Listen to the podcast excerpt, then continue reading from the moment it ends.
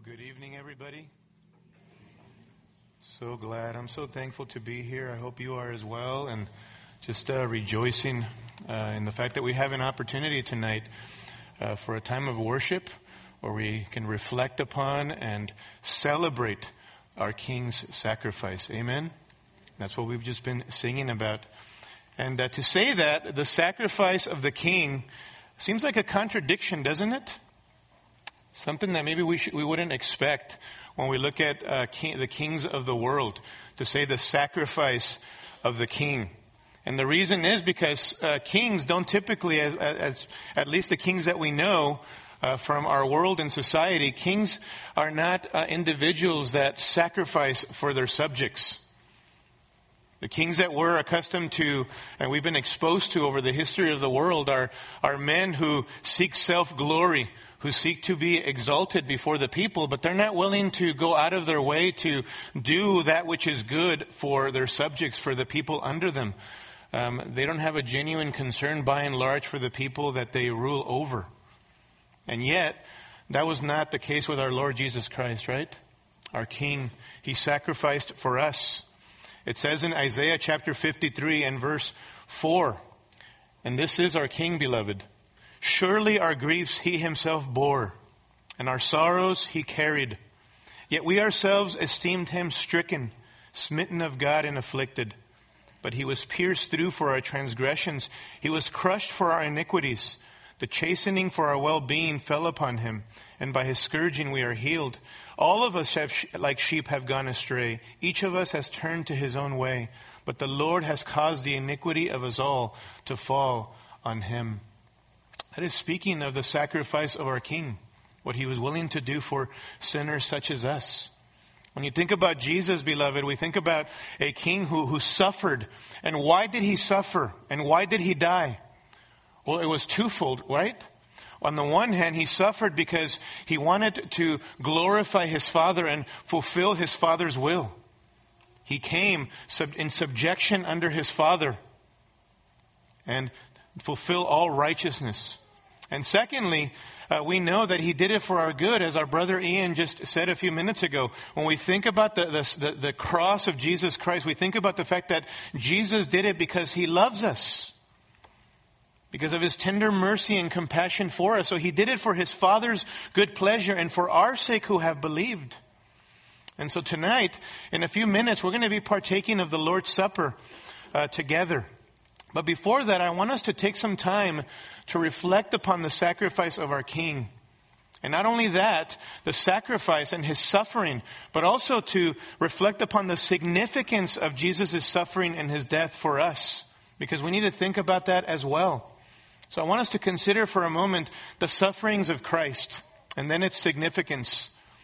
There was, of course, Jesus' emotional distress, wasn't there? Remember the Garden of Gethsemane? How Jesus there, it says that his sweat became like drops of blood while in the Garden of Gethsemane. Some have said that uh, Jesus suffered from a condition in his humanity called hematidrosis, which can occur under severe emotional distress. And they describe how tiny capillaries in the sweat glands can break and thus, thus mixing with uh, blood with sweat. Our Lord Jesus experienced that severe emotional distress, even in the midst of his prayer. And that condition often leads to dehydration and, and exhaustion. Do you ever stop and consider how, how unimaginably tired and exhausted Jesus must have been already in the Garden of Gethsemane when he came and the authorities would arrest him? He was a 100% human, beloved. Yes, 100% God, but 100% human. And he experienced that humanity and the weakness and the vulnerability that came with that humanity, even in the Garden of Gethsemane. That was only the beginning. There was also the shame and the ridicule, wasn't it? Before the Sanhedrin and Caiaphas, the high priest, he experienced mocking and striking and slapping and spitting how many of us have experienced that kind of ridicule and embarrassment and shame at the hands of people? Maybe in a small way we have, but not like our Lord. His face must have been swollen from the slaps and the beatings that he received in the temple. And beloved, that was only the beginning. Think about his physical suffering. He received a form of torture at that time called scourging. Scourging. Where a victim was, was stripped of his clothing, his hands tied to a post above his head, and the Roman soldier would then take a whip made of several heavy leather thongs with two small balls of, of lead attached near the ends of each. And then with full force, it, that whip was brought down hard upon Jesus' shoulders repeatedly and upon his back and upon his legs. Initially, the whip would cut through the skin. And then, with each successive whip, it would cut through into the tissues, causing more and more deep damage. With the result that there was heavy bleeding, his body full of lacerations from his shoulders down exposed muscles, exposed ligaments, blood vessels, and perhaps even internal organs exposed after multiple whips. Then there was his public humiliation before the Roman authorities. The Roman soldiers mocked him repeatedly and severely. And they mocked him, saying that, saying that he wasn't really a king, with their actions, they, they threw a robe across his shoulders, which were already bleeding profusely. And they put a scepter in his hand and slapped him and spit upon him.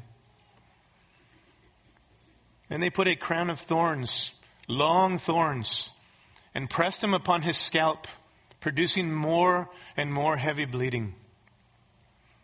I wonder how many of us reflect upon that.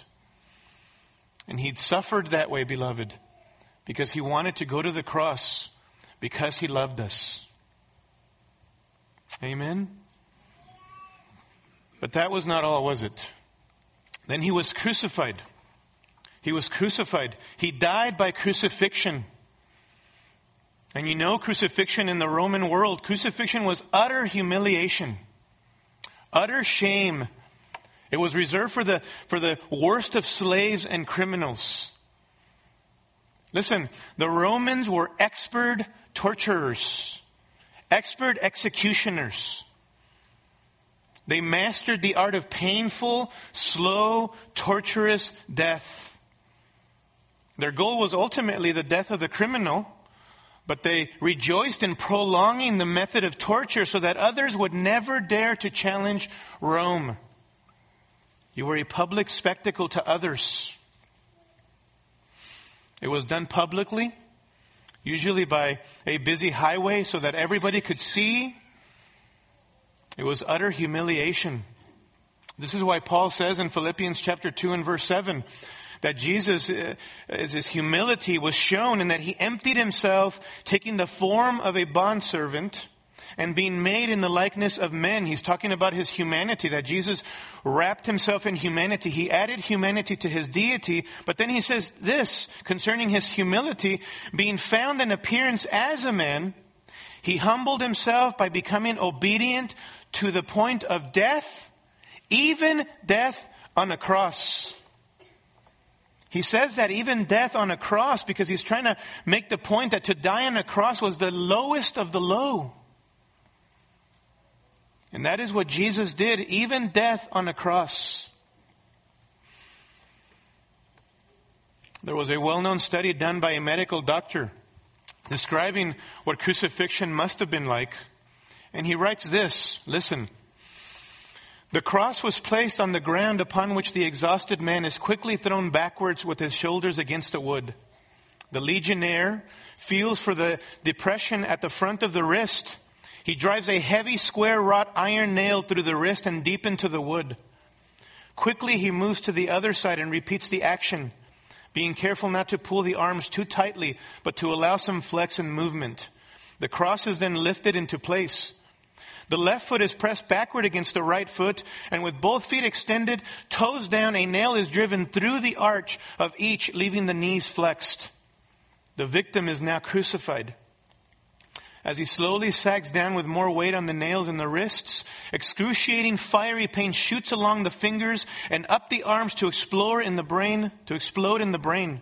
The nails in the wrists are putting pressure on the median nerves. As he pushes himself upward to avoid this stretching torment, he places the full weight on the nail through his feet. Again, he feels the searing agony of the nail tearing through the nerves between the bones of his feet. As the arms fatigue, cramps sweep through the muscles, knotting them in deep, relentless, throbbing pain. With these cramps comes the inability to push himself upward to breathe. Air can be drawn into the lungs but not exhaled. He fights to raise himself in order to get even one small breath. Finally, carbon dioxide builds up in the lungs and in the bloodstream, and the cramps partially subside. Spasmodically, he is able to push himself upward to exhale and bring in life giving oxygen. Hours of this limitless pain, cycles of twisting, joint rending cramps, intermittent partial asphyxiation, searing pain as tissue is torn from his lacerated back as he moves up and down against the rough timber. Then another agony begins. A deep crushing pain deep in the chest as the pericardium slowly fills with serum and begins to compress the heart. It is now almost over.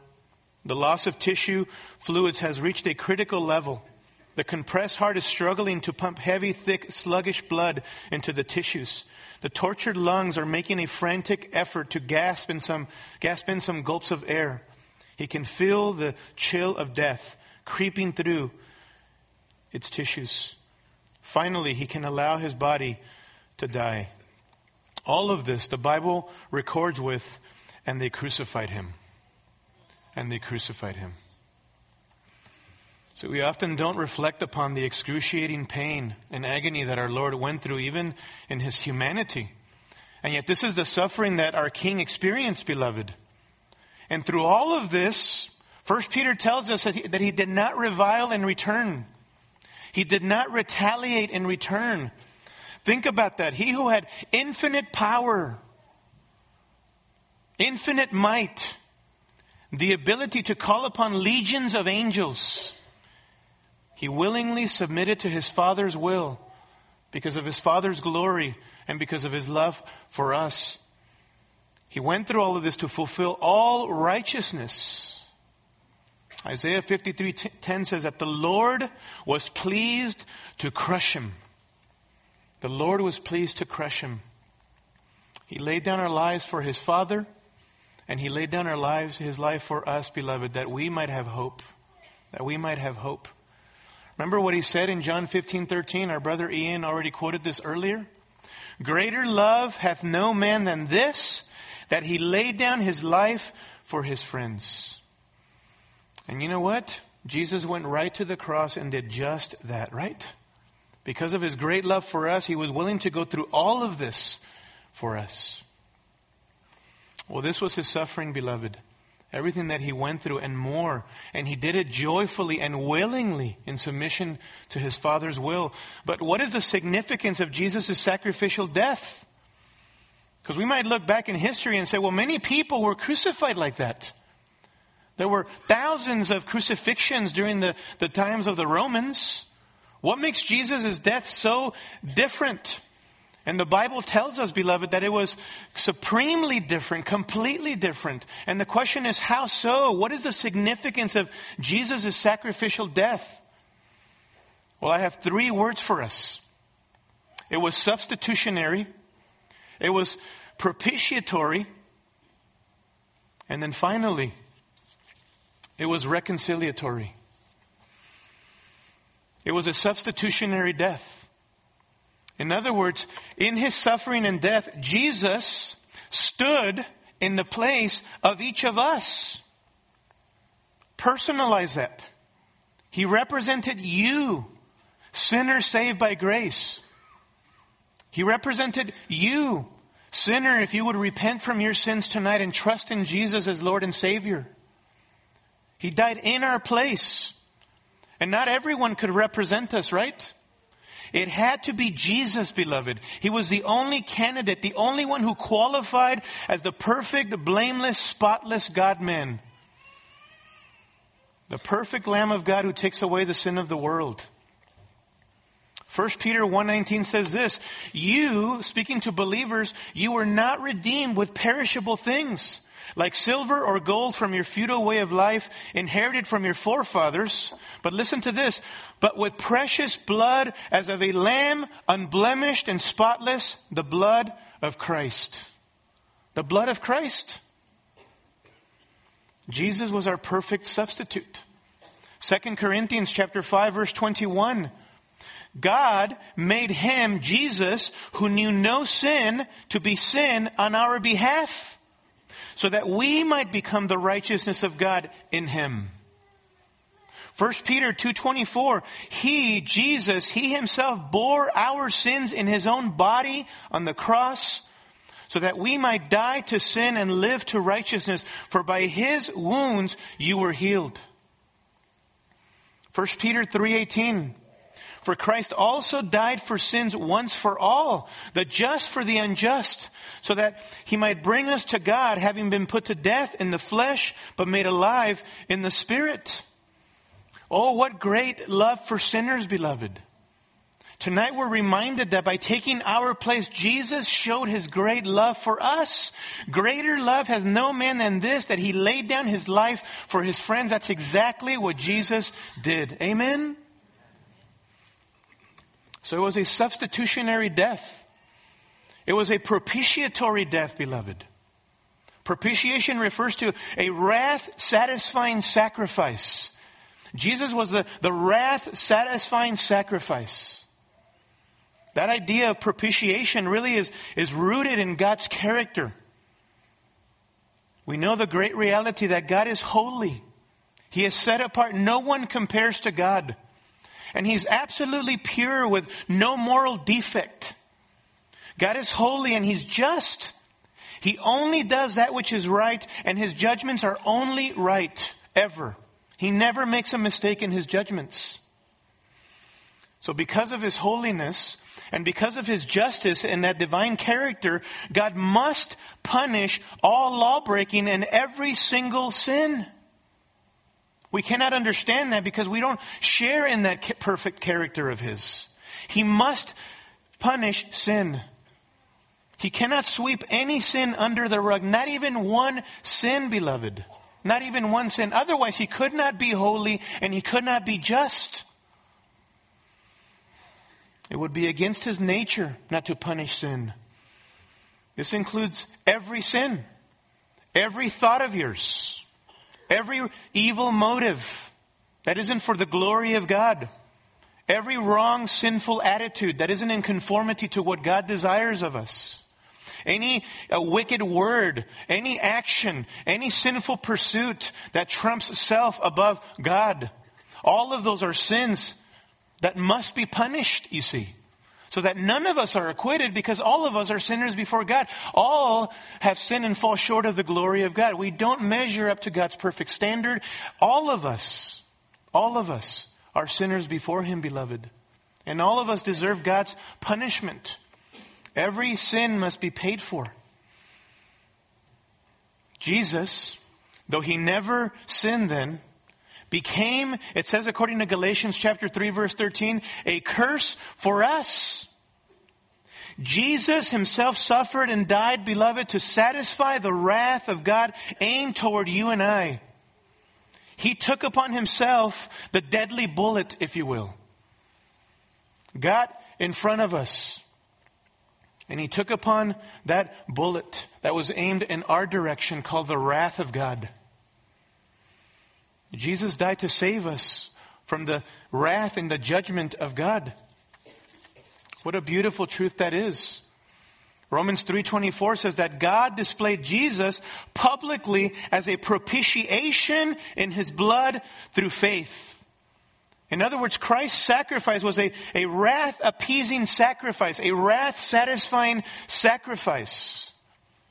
1 John chapter 2 verse 2, and he, Jesus, he himself is the propitiation for our sins, and not for ours only, but also for those of the whole world. 1 John 4:10, in this is love, not that we loved God, but that he loved us and sent his son to be the propitiation for our sins. See, in the words of Colossians 2.14, Jesus' sacrifice paid the massive debt that we owed, beloved. That was hostile to us, and he nailed it to the cross, wiped the slate clean. Amen? What is the result then of Christ's wrath satisfying sacrifice?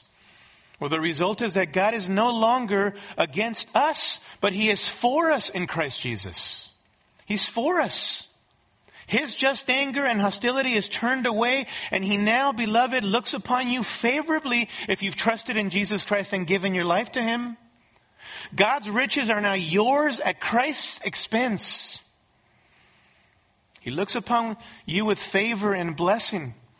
As the beautiful song in Christ alone says, till on that cross, as Jesus died, what does it say? The wrath of God was satisfied. Amen? Satisfied. For every sin on him was laid. Here in the death of Christ I live. It was a wrath appeasing sacrifice. Finally, his death was a reconciliatory sacrifice. Reconciliation, you know the term is a relational term, right? When we speak of the need for reconciliation, we're talking about the need for two opposing parties who are at conflict with one another to, to be at peace with one another, to reconcile with one another. And normally in, in our human interactions, what do we expect when somebody offends us? We expect that person to make the initiative, the, that, that person who has offended the other to make the initiative to make that relationship right. And yet when we look upon what happened at the cross, we see that God himself, beloved, the one who was offended, took the initiative to pursue sinners like us, to reconcile us to himself, you see. Because of his great love, God initiated reconciliation with us. Each of us existed outside of Christ. And some of us exist currently outside of Christ in a broken relationship with God. We're hostile rebels and enemies of God. We need to be reconciled to our Maker. We have offended a holy God. And yet God, in His infinite mercy and grace, has pursued us in Christ Jesus, right? He has initiated the possibility of reconciliation. 2 Corinthians chapter 5 verse 13. Therefore, if anyone is in Christ, he is a new creature. The old things passed away, behold, new things have come. Now all these things are from God. And what did God do? Who reconciled us to himself through Christ and gave us the ministry of reconciliation. Namely, that God was in Christ reconciling the world to himself not counting their trespasses against them, and he has committed to us the word of reconciliation. God initiates reconciliation, beloved. He did it in Christ Jesus. Some of the most beautiful words in all of Scripture are found in Ephesians chapter 2 and verse 4. But God, but God, being rich in mercy, because of his great love with which he loved us, even when we were dead in our transgressions, made us alive together with Christ. By grace you have been saved. And Romans chapter 5 verse 8, but God demonstrates his own love toward us in that while we were yet sinners, Christ died for us. See, without that divine initiative, beloved, there is no possibility of reconciliation. There is no possibility of peace. Many of us can raise our hands right now and give testimony. And Lord willing, even in our response in a little while in song, I pray that we would sing just uh, in, full of gratitude and thanksgiving because God has reconciled us to Himself. In human history, you, you personally repented, turned from your sins, and you believed in the Lord Jesus Christ, and there was this relational peace that began with you and God, and joy and forgiveness, and the realization that even God forgives in Christ Jesus the guilt of your sin, right? The guilt. Now we are children, beloved. Amen? Children. adopted into God's family by faith in Jesus Christ. We are now friends of God. No longer his enemies at enmity with him. No longer does God stand in, in battle array against us as in a battlefield. But now he is our friend. He is our heavenly father. He is our precious redeemer.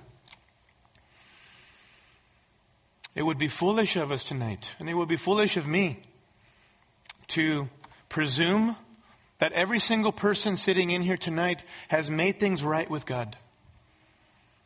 That you have turned from your sins and trusted in Jesus Christ. That you've been reconciled to your Maker. So I want to ask you tonight have you made peace with God? Have you trusted in Jesus Christ and been reconciled to your Maker?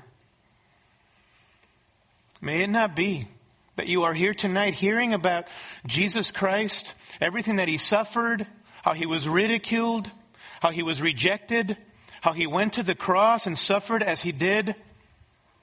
May it not be that you've heard and, and you've, you've sung even about his great love for us, and yet you have not turned from your sins because you count the passing pleasures of sin here in this world and earthly treasures more important than Jesus Christ. May it not be that that may be you tonight.